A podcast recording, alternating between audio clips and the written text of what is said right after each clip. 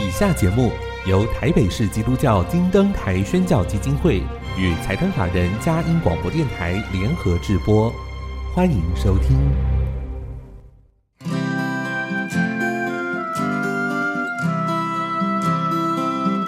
在现代紧凑的生活节奏里，以爱建立和谐的家庭生活，以喜乐专业的态度投入服务。一起营造你我的美丽人生，成为一个快乐又丰富的译文生活家。译文生活家，本节目是由林森南路礼拜堂社团法人中华民国合家欢协会、佳音广播电台联合制作，欧灵静主持。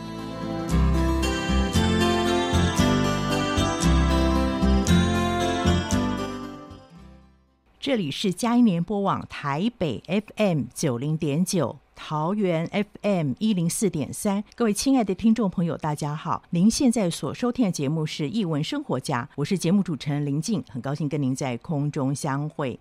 打开一本书，开启新世界，又到了我们空中藏书阁好书分享的时间。在今天的节目里，是什么样的好书带领我们回味人生呢？音乐过后，即将进行我们的访问。Música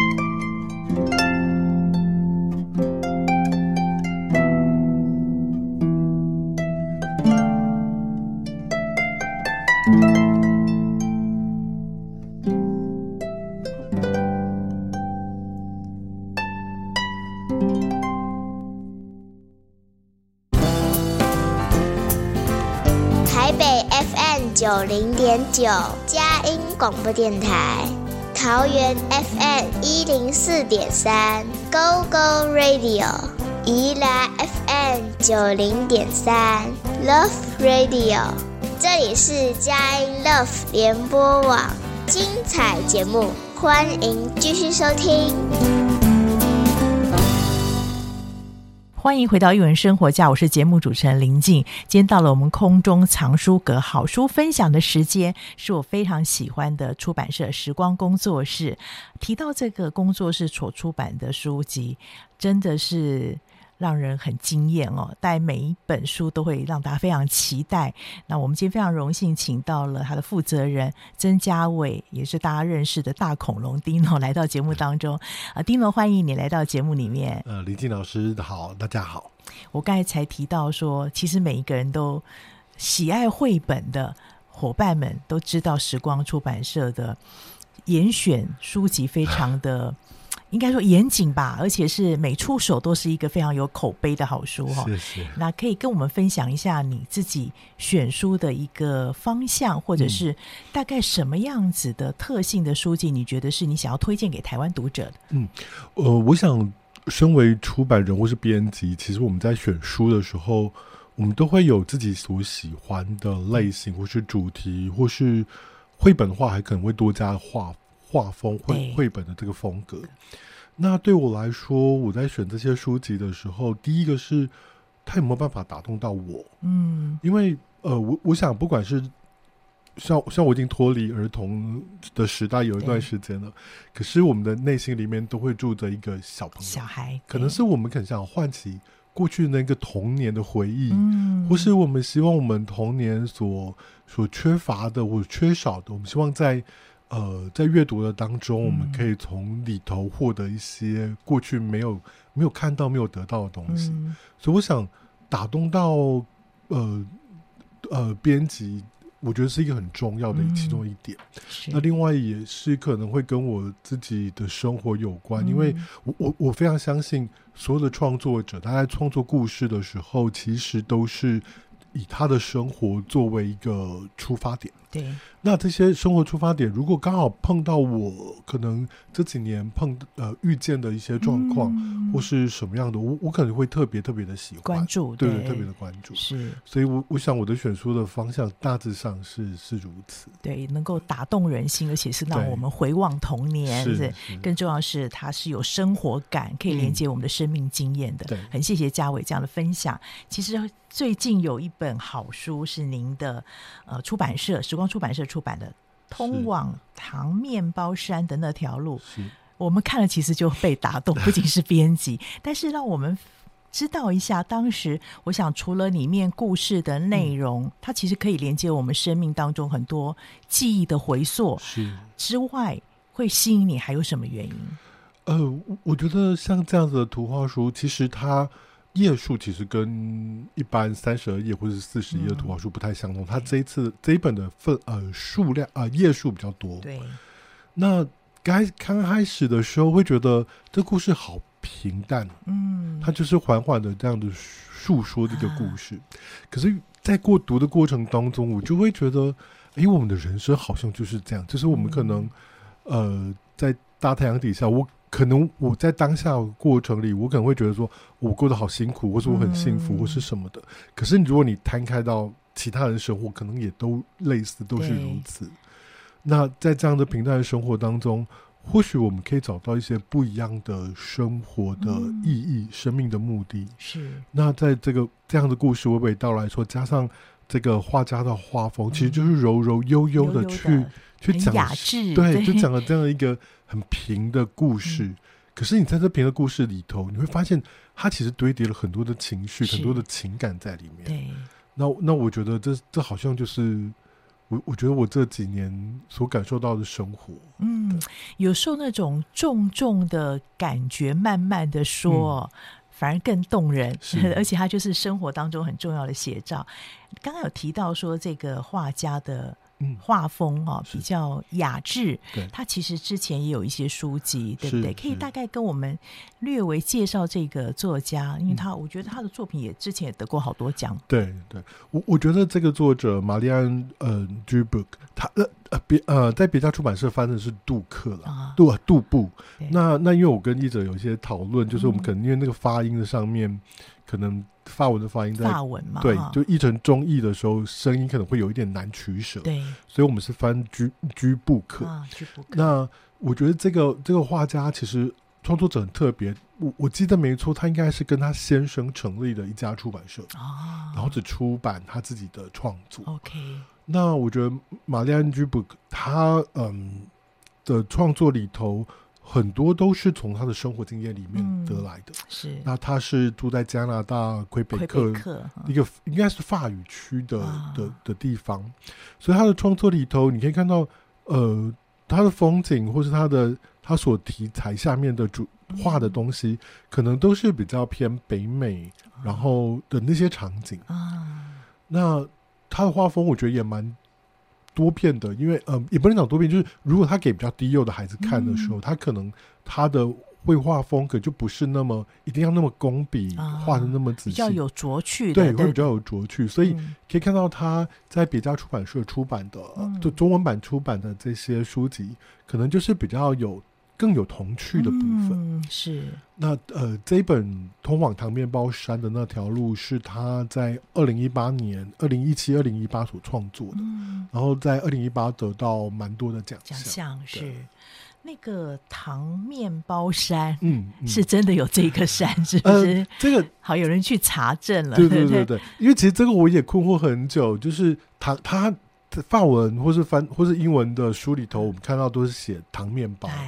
那呃，可能真的在南美真的有一个糖面包山，它就是一个小小的 hill，就是山丘，山丘对，然后就是上头可能就是一个凸状起来的，然后就看到很远的四四四周都可以三百六十度可以看到的这个风景。是。那呃，对，就是在就是有一个呃阅读推广者，他就是上网去查了很多的。的资料，好用心。对，所以我觉得他查的查资料比我之前所看到还多。啊、对，那我觉得这个形容糖面包山其实是一个蛮特别的，因为我觉得对孩子而言也会觉得，哎，这名字好有趣。对，对，然后就会可能会很亲切，对不对？对对对是，就是。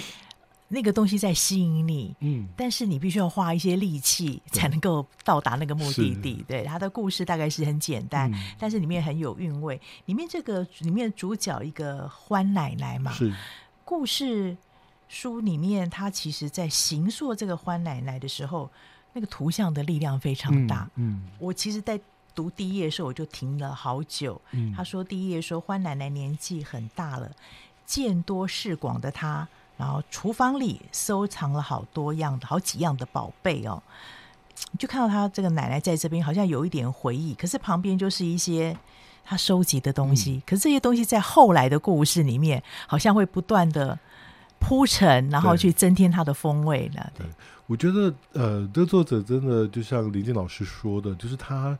在叙述这个主角的时候，嗯、他其实是用一个慢慢堆叠的方式，去让他的性格、他的个性，嗯、呃，一个一个去表现出来。对，可以看到他是一个很温柔、哎、很有、很坚定的一个一个老一个长者。是，那他在陪伴那个小猫咪露露的时候，嗯、他是怎么样去帮助他？嗯、呃，有那个勇气，甚至于在生活里面有不一样的带领。我觉得在。前面的铺陈其实就可以看得出来，对，对他非常体贴，也没有勉强，对，对不对？勉强，然后但是他也放了一些小线索，嗯，去吸引这个猫咪，因为猫咪露露可能会有一点没有自信嘛，就好像我们有时候年轻的时候有想要做一些事情，也许觉得自己能力不足，嗯、会胆怯。那如果旁边有一个智慧的。不管是智慧长者啊，长辈，他能够陪伴你，然后他再适时的给你一点点方向，一点点鼓励，哎，你也许就走上去了。嗯，我们生命当中应该都有这样的经验的。对，对，所以呃，就像林静老师说的，就是欢奶奶就这样一步一步的带领这个露露去走上那个糖面包山的山顶，嗯、然后去看到山顶那个呃景色。那那个过程当中，因为这一段爬呃。爬山的过程其实是会有会一定会有很艰辛的时候，那欢奶奶就用各各种不同的方式，呃，让他可能有转移注意力啦，嗯、或是让他有一些休息。嗯，那我我觉得我们在爬山这段过程也不是只是为了攻顶，对。那在这过程当中，如何去看周遭的人事物，嗯、这是一种不一样的学习。是，是，那我觉得欢奶奶就是在这样的过程当中，去让露露去更多的认识这个山里头的、嗯、的不同的植物啦、动物啦、不同的事情。是，有时候我们在读这些绘本故事的时候，其实也许可以去揣摩每种角色。嗯嗯、那我觉得这本。对一些辅导陪伴者或咨商工作助人工作者，其实是一个很大的帮助。嗯，比如说他欢奶奶当中有提到一段说，呃，他事情不太对劲的时候，欢奶奶能立刻察觉，对，对不对？对，这个觉察的察觉的能力是非常重要的，对不对？我觉得很吸引人啊。对，我觉得这就是那种那种就是。必须要呃，有有有时候我们可能身为一个大人，很多时候都会用我们的角度去看说，哎，你应该要这样，你应该这么做啊，你不行怎么样？嗯。可是欢奶奶她是无时无刻，她可能都在关注这个露露她的状况，嗯，她到底是开心呢，或是她的不开心是因为什么样的事情？是。那我觉得那个觉察能力是有办，就会让那个关系会会更更紧密。也让露露会觉得她是一个被关注的个体，啊、或是她有这一个，他有他是一个独立的个体，是，他不是只是一个依附在欢奶奶底下的、嗯、的一个小喽啰之类的。对，所以后来刚好那个整个生命的次序就翻转过来，嗯、奶奶年纪也大了嘛，反而换成露露成为一个可以帮助别人，嗯、那他的方式也是采用这个奶奶的模式，很有趣。我想这就是所谓的。以生命带领生命的一种方式吧，是就是我觉得欢奶奶做了一个很好的示范。嗯、然后露露，因为欢奶奶啊、呃，可能走路也比较慢了，然后她也知道欢奶奶可能会累了，然后反倒是这个露露就是说，哎，那我们要不要休息一下？是是。然后就是这样陪伴她，然后在过程当中，我我觉得在爬山的过程，如果我们只是一个闷着头一个人爬山，嗯、或是都闷不吭声的话，可能会觉得很疲惫，因为我们关注的。就是会在自己好像走不动啦什么的，啊、可露露就时而不时的就会跟呃欢奶奶做一些对话，对。就让她转移可能身体的疲惫啦什么的。是是，我觉得就跟前面黄奶奶去带路的状况是一样，很相近哦。我相信我们生命当中应该也有这种经验，所以等一下也许我们可以想想看怎么来分享。我们先进一段音乐，也许可以想等一下分享一下我们生命当中应该也有这样的人影响我们，嗯、以至于我们可以这样的方式来呈现来。帮助别人，我们先进一段音乐。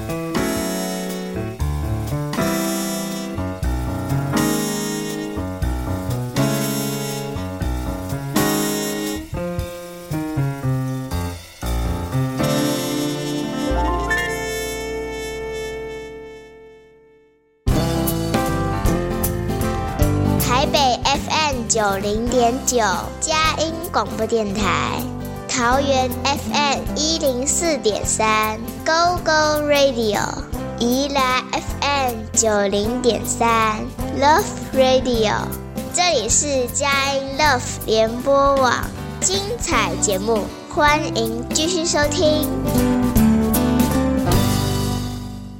欢迎回到一文生活家，我是节目主持人林静。今天非常荣幸，请到时光工作室的负责人曾家伟先生来到节目分享，也带来了好书《通往糖面包山的那条路》啊，是一非常温暖的书籍，会让我们想到过去生命当中曾经陪伴我们、帮助我们的人，以至于能够成就我们现在的样子啊。刚才跟嘉伟分享说，要不要分享一下我们生命当中有没有这样的经验？应该也很多，要不要简单的分享一下？你目前哎，直觉上马上想到的？呃，我直觉上想到的是一位，嗯、其实我跟他认这个长辈认识，其实并没有太久，因为我在呃二零零五年在。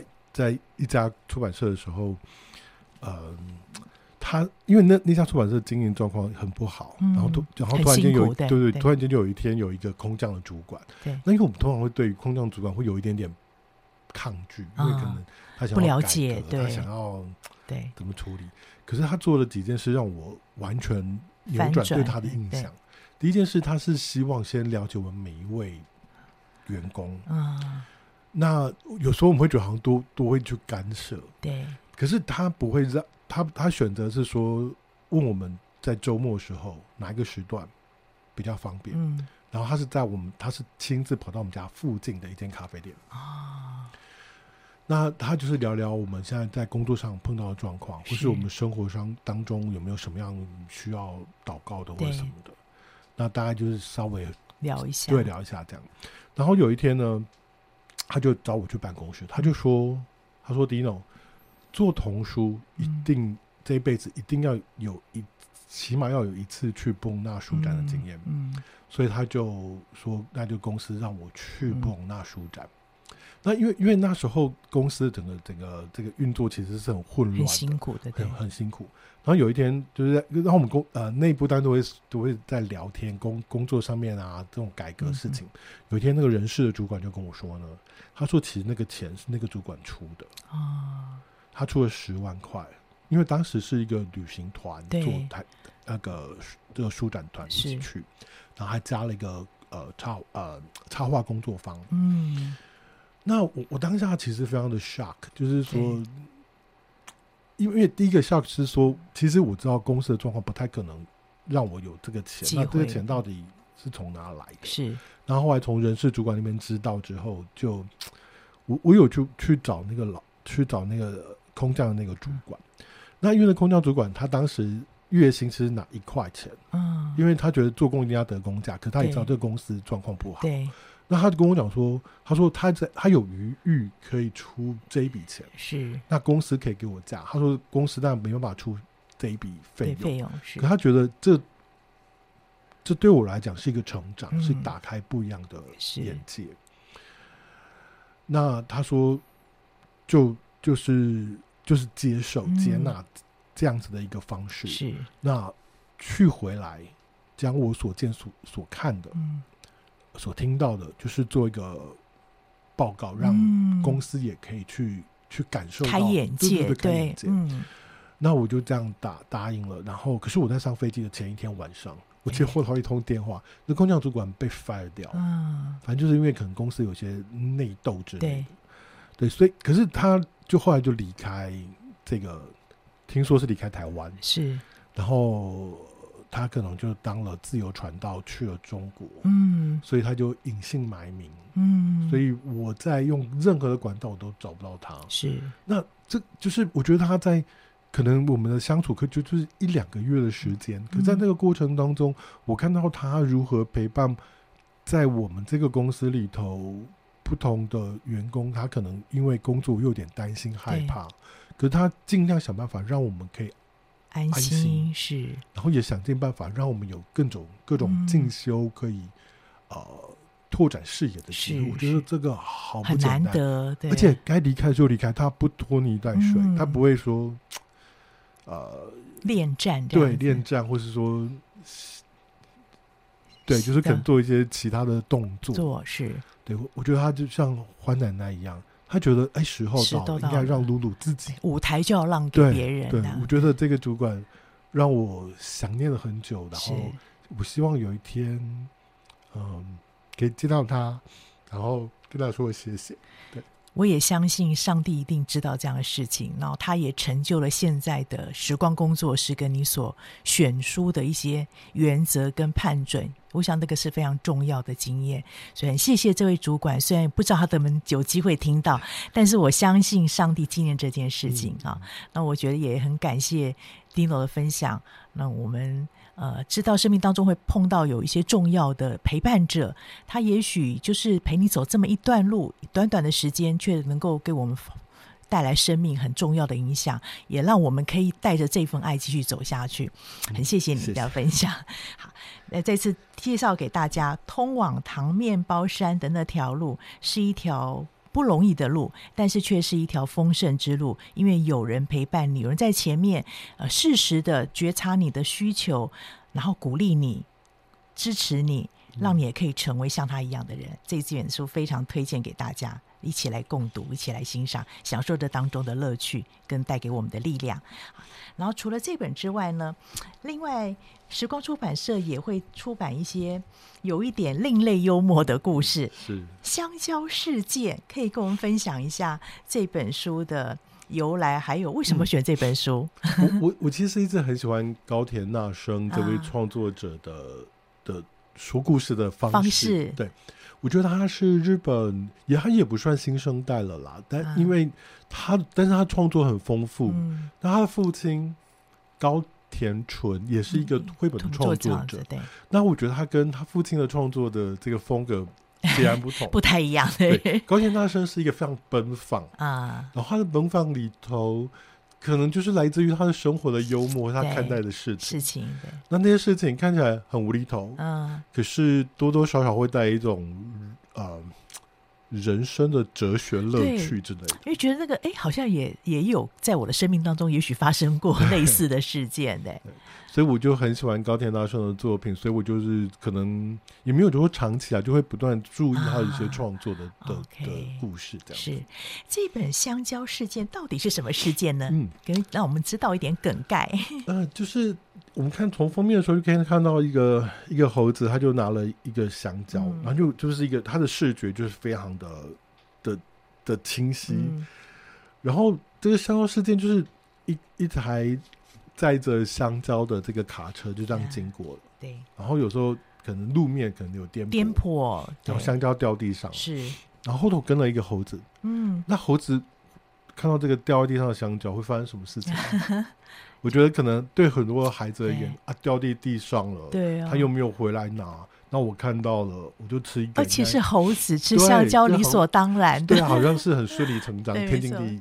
然后就吃了，然后后面就会跟了一只兔子，嗯，然后兔子可能就是嘣嘣嘣嘣嘣，就是跳的很快，跳跃了，然后他可能就没有注意到地上的香蕉，啊，那他就会问读者说：“那你猜会看发生什么事情？”是，那兔子就会踩到香蕉，因为他没有注意到嘛，踩到香蕉就滑了一跤，可以预测到的，对，可以预测到。然后这个高田大生又问喽：“那如果后面跟了一只？”走路缓缓的一个鳄鱼，嗯、你猜会发生什么事情？对，这就要想一下。对，你要想一下。那因为鳄鱼它是缓缓的，而且它又是在地面，对对对，浮在地面的这个视角，视角应该可以看到这个香蕉皮。嗯、然后他当然就是把香蕉皮捡起来丢在背上，啊，然后故事就是这样一直一直连续，一直连续下去对。那我觉得高音大生他就是运用这样的节奏，啊，然后会问读者，你觉得他会发生什么事情呢？啊接下来呢？啊然后于是他就把故事就往前推演，哎然后就发生一连串很有趣的事情。我觉得他有时候在玩那个可预测性跟不可预测性。对有些生命当中的事情是你本来好像理所当然会这样发生，嗯嗯也的确这样发生。可是有一些事情是你没办法掌握，也不知道他会怎么处理的。对，然后我我觉得这个结局很有趣，嗯就是我觉得高田大生他并没有要去怪说，呃，沿路一直吃香蕉的猴子，对。或是莽撞的兔子 不断的在跌倒，对。他就是让他们有一个结局，是有一个，即便你这么莽撞，啊。或者即便你吃撑了，啊。你你都还是有一个舒服的位置可以让你都留给你。对嗯。对，然后让你有一个缓和的空间。是。那至于对与错、好与坏，我觉得可以让读者自己去想象。是，我觉得这是高田大神让孩子会觉得说，不仅是捧腹大笑，而且嗯就是让他会觉得安全感。感觉到。对，我不知道有没有问过，有没有人问过这个里面那只狗的问题？呃，那只狗诶没有哎、读者我好像还没有听 到。我昨天给我先生看，嗯然后我就说：“你看什么感觉？”他就说：“哎，跟生命生活很像。有些人就是重复在做一些世界头事情。”然后我说：“那只狗蛮有趣，就一直在那边看着。”对对，对，就有点看待这件事情的发生，然后呃，反正我觉得这只狗狗好像比那个司机还要来的聪明。对他从头到尾都看到，对然后就没有特别嗯，发出什么声音，是因为有的狗会叫嘛，它没有。然后到最后，他是去陪那只受伤的兔子之后，对不对？对，所以我觉得这是高天大生，他可能我不是很确定，他或许他是用这样子在埋下一个另外一个故事线吧，让嗯读者、小读者可以去从里面感受到不一样的，可可能前面是一个很 很好笑、很搞笑的一个故事，可是有一点点温柔的在对里头。对对，他这本书是讲很温柔。刚才我觉得，呃，曾伟讲的真好，就是他没有要责怪人，是，对，因为按着猴子的本性摆就会吃嘛，对对，而且你也放在那边，也没有人去索取。是，然后兔子的莽撞也是它的天性，对所以他没有要责怪什么事情。然后就是好像每个人都有他自己的位置，嗯最后嗯还是朝着同一个方向前进，对不对？都没有耽误到。是，都比较有另外一个有趣的是，我曾接获一个读者，一个妈妈，她她就是在台北书展的时候，她有买了这本书，啊然后他就问我说：“这个故事其实很好笑，可是他说不晓得要跟小朋友说什么。哎，”然后我就说：“其实有些故事也不见得一定要跟小朋友说些什么啊，那就是他们觉得很有趣，嗯，享受在这个阅读的过程当中。是，那因为透过绘本的引导。”嗯，让他对书阅读有兴趣的话，之后他可以读更更深的故事性的东西。对，那我说，呃呃，还有就是，我觉得我在读高神高田大生的作品的时候，我觉得它里面会有一点点人生的哲学，就是啊司机继续把这个香蕉皮就已经载上车了嘛，因为是是鳄鱼鳄鱼的，对，那他为什么要继续往城里开，往市场走嗯。走呢？就是香蕉香蕉到底有没有回来？是，就是高田大生有一个很幽默的方式，嗯。有时候我们的人生好像也是这样哎、好像觉得说方向对了就好，我们不管啊。中间到底发生了什么事情，对。那好像也不无道理啦。对，那反正跌倒了，我们就再往前进喽。嗯，那遇到一些状况，我们就笑一笑，或是哭一哭，我们就嗯往前走。没错，我想，或许高天大生也有隐隐隐藏一点点。这种含意义在里头吧。我觉得有时候绘本就是这种大道理轻松说对，你因着你的人生经验体验，你在不同的阶段看到了一个，即便是有趣或者你觉得是非常酷手搞笑的故事，你还是可以从当中得到力量，得到一点点的那种心中的好滋味。是 对，很谢谢时光这么会选书，选了这本有趣的书，连一个搞笑的香蕉事件都可以带给我们这么多的回响。那我们先进一段音乐，待会要来讲讲看有一只特别猫的故事啊。我们先进一段音乐。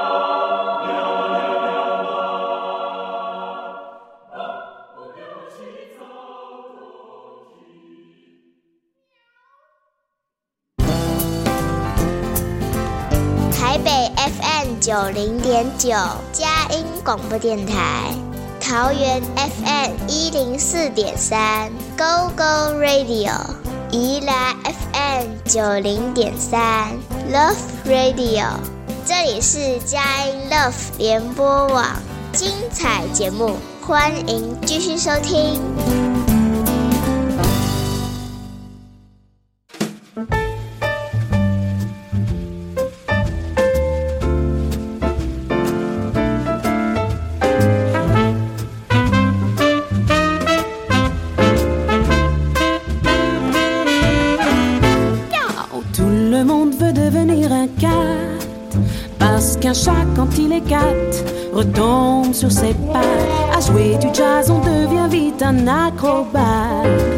Oui, tout le monde veut devenir un cat.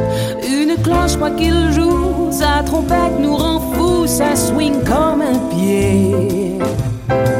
Mais c'est pire que l'ennui. Oh là là, mes amis, quelle calamité pour vous. Tout le monde veut devenir un cat. Parce qu'un cat, quand il est cat, retombe sur ses à jouer du jazz, on devient vite un acrobate. Oui, tout le monde veut devenir un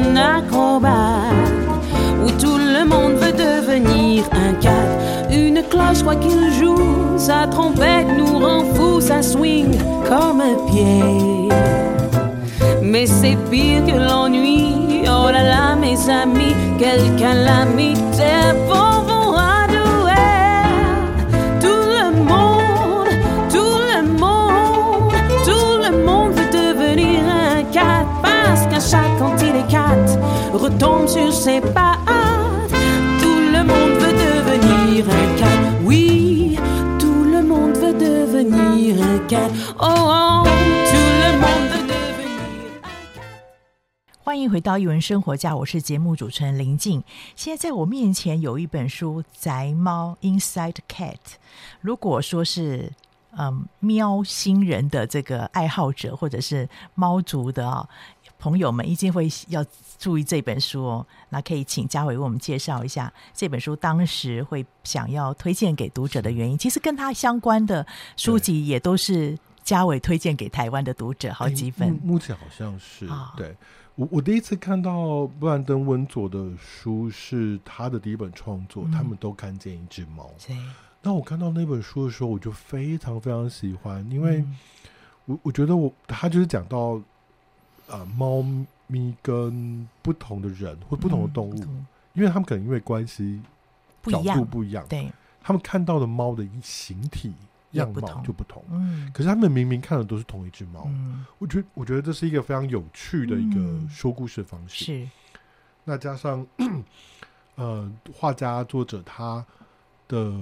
风格其实也有童趣，嗯，然后他的笔触也让人家会觉得是温暖的，嗯，所以我就非常的喜欢。那甚至于，因为当时要签这本书一直不是很容易，因为当年 Chronicle 的书在台湾出版不太，就他们的授权比较麻烦，麻烦哦。所以我有一年去布隆纳，我第二次去布隆纳的时候。我还特别去 Chronicle 那家出版社去讲，说我我不敢讲，我就知道这一本书。是是。然后后来回来台湾之后，我们是透过版权公司，就真的是谈定。嗯。那呃，我自己在成立时光之后，我有看到了呃他的另外一本创作，呃，我在前几年也出版了《坐在世界的一角》。对。那他也是看，他也是讲说，他是同样一个一个石头。嗯。那他就是静静坐在那儿。对那不同的动物经过那附近，或是不同的季节，嗯、石头的位置都一样。嗯，那这些动物他们所看到的石头，或是他们跟石头之间的关系，嗯、是不一样的一个情绪，不一样的情感。那再到这个 Inside Cat 宅猫的时候，嗯、我发现，哇，这又是另外一种看事物、嗯、看世界的一个方式，对对一种叙述故事的可能性。我就非常的喜欢他的叙述的方式，嗯、所以我就特别啊把他引荐到台湾给台湾的读者。是，嗯、呃，我们很好奇，因为觉得布莱登温索他的说故事方式，好像就是从一种不同视角的转换。然后这是什么原因呢？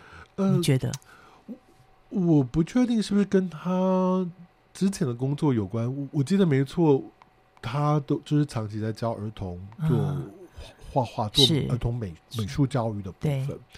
那有可能他在透过，因为我我我想在教儿童美术的时候，应该是我想多少都会让孩子去看，用眼睛去观察。观察，那他可能从这个观察的过程当中，他会发现可能每个每个人，包括他自己，嗯，他们可能观察某同同样一个事物的时候是感受不同。对对，他可能对于看的这件事情的的叙述，他想要表现很多不同的可能性，嗯，这是我的的臆测。好像如果我记得没错，刚刚嘉伟这样一讲，我就提想起了，他好像之前是因为就带小朋友，小朋友就觉得好像画那个东西画不像吧，对对，对不对？所以他就想说，那就用这样的方式。嗯啊，说故事用不同视角的方式来告诉大家，说你都有你自己独特的一些看法，所以陆陆续续延续下来，但是一直关注这个视角的转换，而且可以用不同的面向呈现，这真的是他的功力。对，对，所以呃，所以我们回到这个宅猫的时候，嗯、我们呃，这故事的开始就是说，宅猫他家里有很多的窗户，对，那这些窗户就是。是让宅猫它可以透过这个窗户去看外面的世界，嗯、那其实也很像是我们的眼睛，我们所看到外头的样貌。嗯、是，是，所以故事就是开始，就是宅猫，因为他们家有很多窗户嘛，嗯、然后它就可以不用出门，它就可以知道外面发生什么事情。嗯、是，那它只要走了几步，然后就看到哪里，然后就发现，他就知道外头发生什么事情。嗯、所以这个故事其实非常的。的简单，嗯、透过猫咪，它看到窗户外面的世界，然后它自己的，呃，它不是只因为因为窗户是这样，就是有玻璃窗的时候，有窗户的时候，我们可以看到那个那个 view 的这一块、嗯、是。那可是因为还有其他墙面遮住，我们可能没有办法，只能靠部分，对，靠部分。嗯、布莱登温佐他就会在诶看不到的地方，他可能用呃淡彩的方式。啊去把它补起来。对，那我的猜测是，那补起来是呃宅猫的想象啊。那那那个比较丰富的彩色是实，实体，对实体虚实之间在交错的。所以，刚开始我看这本书，想说，哎，是不是没有画完整啊？是不是只是还是一个一个草图？对，半半成品。对。后来在在读的过程当中，哎，没不是哦，嗯、我觉得是布莱顿温佐他故意用这样的方式去呈现，有些是宅猫的想象，嗯、那有些是实际的事物。对，这跟我们一般。看待孩子的想象力也蛮接近，对孩子有时候在真实世界当中，他会有一些好像虚实交错的一个空间并行在里面的。对，甚至于有些小孩子，他可能会把他的梦境啊，就直接拿进到生活里头。哎，我我有发生过这样的事情。是，那甚至于他。在睡梦当中，他梦到的东西可能其实是他白天发生的事，啊，有可能。所以我觉得这种虚实之间、梦幻跟现实之间，其实是很有趣的一个。嗯，我们有时候大人也会这个样子，对，对，对，对。我就比如说，它里面有很多细节，有一个是好像直升机吧，嗯，它的文字是说。闹哄哄的苍蝇，对，可是却是一个直升机，只是它的桨上面桨像苍蝇，可是它上面就画了一只蜘蛛，虚的蜘蛛，对，蜘蛛要可能要捕捉这个苍蝇，对对对，所以很有趣。它这个意思就是让它整个故事性更完整，嗯、然后更具有童趣。他的文字我好喜欢，是它文字有魅力。下回要不要谈谈看这个部分？我我我觉得这文字其实如果看到英文的时候，会觉得很难翻译，嗯、因为它。有一点接近韵文，那它有些地方会有押韵。押韵。可是，嗯，我跟在我跟译者在讨论的过程当中，呃，我觉得押韵是一个表现的形式。嗯。可是，如果我们要中文要跟着一起押韵的时候，嗯、就会发现有些字就会线索可用的字眼。对，比较有框架，对不对？对。所以，我们就希望说，我们用节奏这件事情，啊、念的节奏去代替押韵这件事情。是。那所以我们就是尽量用。嗯，念的节奏去，去去帮助这个，让他感觉上有点像是诗歌体的可能。对，这个文字的排版的选择，嗯，比如说字体的选择，当时的考量会什么？因为我相信这个不容易，哎，这些话是有真实的，又有这个虚幻，然后你在字体的选择上面，怎么那么到位？嗯，字体的选择，我想一下哦，因为我我我当时就在。想象，因为我，嗯，我没有养过猫啊，那我就会想说，猫咪的世界，它看待事物一定有它自己的想法啊。那它，我希望它，因为这个宅猫在这里面是有自信，啊，那有一点有趣，对，然后到故事有一个到结尾是一个大、啊、大改变，变哈。那所以我，我我在想说，它的这个肢体可能需要有一点点，呃，有一点点圆圆润。可是它不要太太，就是它要有一点点抑扬顿挫。嗯，可是我不要太轻盈，但是又不要太灵动，这样散开这样子。对，它也不要太像书法字体，因为我觉得那样会太工整。整了哈。所以我就找了几种字体来来比较，然后发现这看起来应该还蛮适合这个宅猫的个性。对，因为我觉得很轻盈，有那个轻盈感，但是又不会像它。因为它里面有一些图是比较松的，对。如果又加上字又太松了，有时候就觉得眼睛会比较混乱或吃力。但我觉得这样搭配的刚刚好，对。所以我就想说，一定要问一下您这个部分。对，在这个地方，呃，很有意思。它前面是有一些窗户，不同的眼，嗯、好像我们有时候戴着不同的眼镜吧，或者你寓意上面不同的视角在看哈。那到最后好像破框而出的，对不对？嗯，嗯对。对，就是等到宅猫，他就会很有自信，就是走在他的家里面，嗯，他就说他有很多窗窗户，从这个墙到那个墙，从、嗯、这一层楼到那一层楼，是他都知道，他都知道，对，所以就是似乎没有他不知道的事情啊。可等到他开了门之后，就发现哦，跟他想象的 还是有差距，嗯、还是不还是怎么样，对不对？让大家读者去想里面那个知道知道。呃，我相信很多人读到这边的时候会觉得，那个还好像感觉到还那只宅猫越来越有能力，嗯、越有力量。我好像在家里，我只要上个网，世界都在我手中。可是当你打开了真实世界的那扇门之后，也许又跟你有一些不同的体悟。对对，对我嗯，我对，就是我我觉得这本书给我两个不一样的冲，不能讲冲突点，就是给我两个不一样的。想法，一个是说，好像以我们现在社群网络这么方便，嗯、那我们可能很多事情就上网知就就就知，就知道了。嗯、比如说我们要去爬山，嗯、哦，那么累干嘛呢？就是上网看一下。对啊，就那个有的是还有那种三百六十度的环环。对，看一个特别是那个出国的时候也不用啊，那个看电视就好。然后我们就是现在网购又很方便，尤其疫情的后疫情时代，可能都改变我们很多的这种消费。Uber 啊什么的都有了。可是我我我觉得好像等到我们真的要出门的时候，你会发现跟你想象的世界又不太相同。对，好像走出去之后，你会看到更不一样的世界。所以我有一方面我会觉得说啊，对，有时候我们应该要多出去。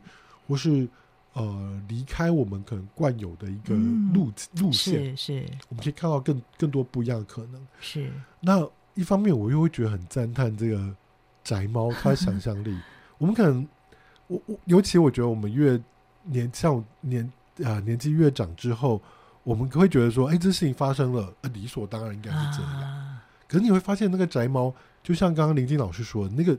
明明是一个直升机，可是它可以还有可以想象，可能是一个苍蝇啊，它可能有只蜘蛛准备结网要来吃它。没错，它想象力依然存在。可是我们长大之后，对我来说，我可能我我的想象力开始慢慢不见了。嗯，那看了这个宅猫，我就希望说啊，希望我哪一天能够像宅猫一样，慢慢的我把我的想象。也再找回来，对对对，对。然后我我觉得，如果是这样的话，生活应该也会蛮多乐趣。对，我相信宅猫给我们都提，他其实一点都不宅，对，对，他可以很宅，但是他可以用不同的眼光看世界。更重要是，最后出去那个表情很可爱，哦哦，一打开门，嗯、那个哦哦之后，就让我们读者自己来体会了。对，啊，最后要问一个，因为每次只要时光的书，我一定会看他的书衣之后的那个封面。嗯，对，我们来看看宅猫的封面，好像是一。一个房子的形状，对，对不对？对，可以跟我们提提看吗？这个，嗯、呃，这个我我觉得，嗯、呃，布兰登温佐，因为他是教儿童美术的，所以我觉得他在很多的视觉的运用上面有他很独到的一面。是、嗯，所以我看到他的，从我过去出版他的书籍一直到现在，我看到他的 jacket 就是外头的书衣跟这个里面的这个封面，其实都是不一样的设计。嗯虽然不一样的设计，可是它有扣在扣紧紧的扣在一起。嗯、对，对，那后来有也是一个阅读推广者，就让给我给我一个照片，他让我看到说，哦，我觉得可能布兰登温佐他画这个猫的这个城堡的设计，嗯、很可能是来自于那个呃法国的那个画家温格尔。哦，温格尔他有帮德国的一个幼稚园，哦、他设计了一个用猫咪的外形设计了一个。哦幼稚园哦，跟这个其实很像，类似，对，类似。我想，或许布兰登温佐也是用这样子的方式的方式向温格尔致敬。对，也是因为孩子的想象嘛，都要在幼稚园里面产生，对，不对？很谢谢今天嘉伟带来这么多精彩的好书，我再一次推荐给大家《宅猫香蕉事件》。通往糖面包山的那条路啊，时光工作室出版的书籍真的值得您好好的阅读，好好的品味。很谢谢嘉伟，期待。今年听说还有其他的好书，我们非常期待。谢谢谢谢玲瀞老师。亲爱的听众朋友，我们谢谢你今天收听我们首播在电台。过几天之后，你可以上我们嘉音联播网点选下载区，或者是 Pocket 上面都有今天访谈的连接，可以分享给中南部或是海内外的朋友。知道现在有很多海外的朋友想要学习繁体中文，时光工作室的书是您最好的选择。再一次谢谢你今天收听，欢迎下周同一时间再会。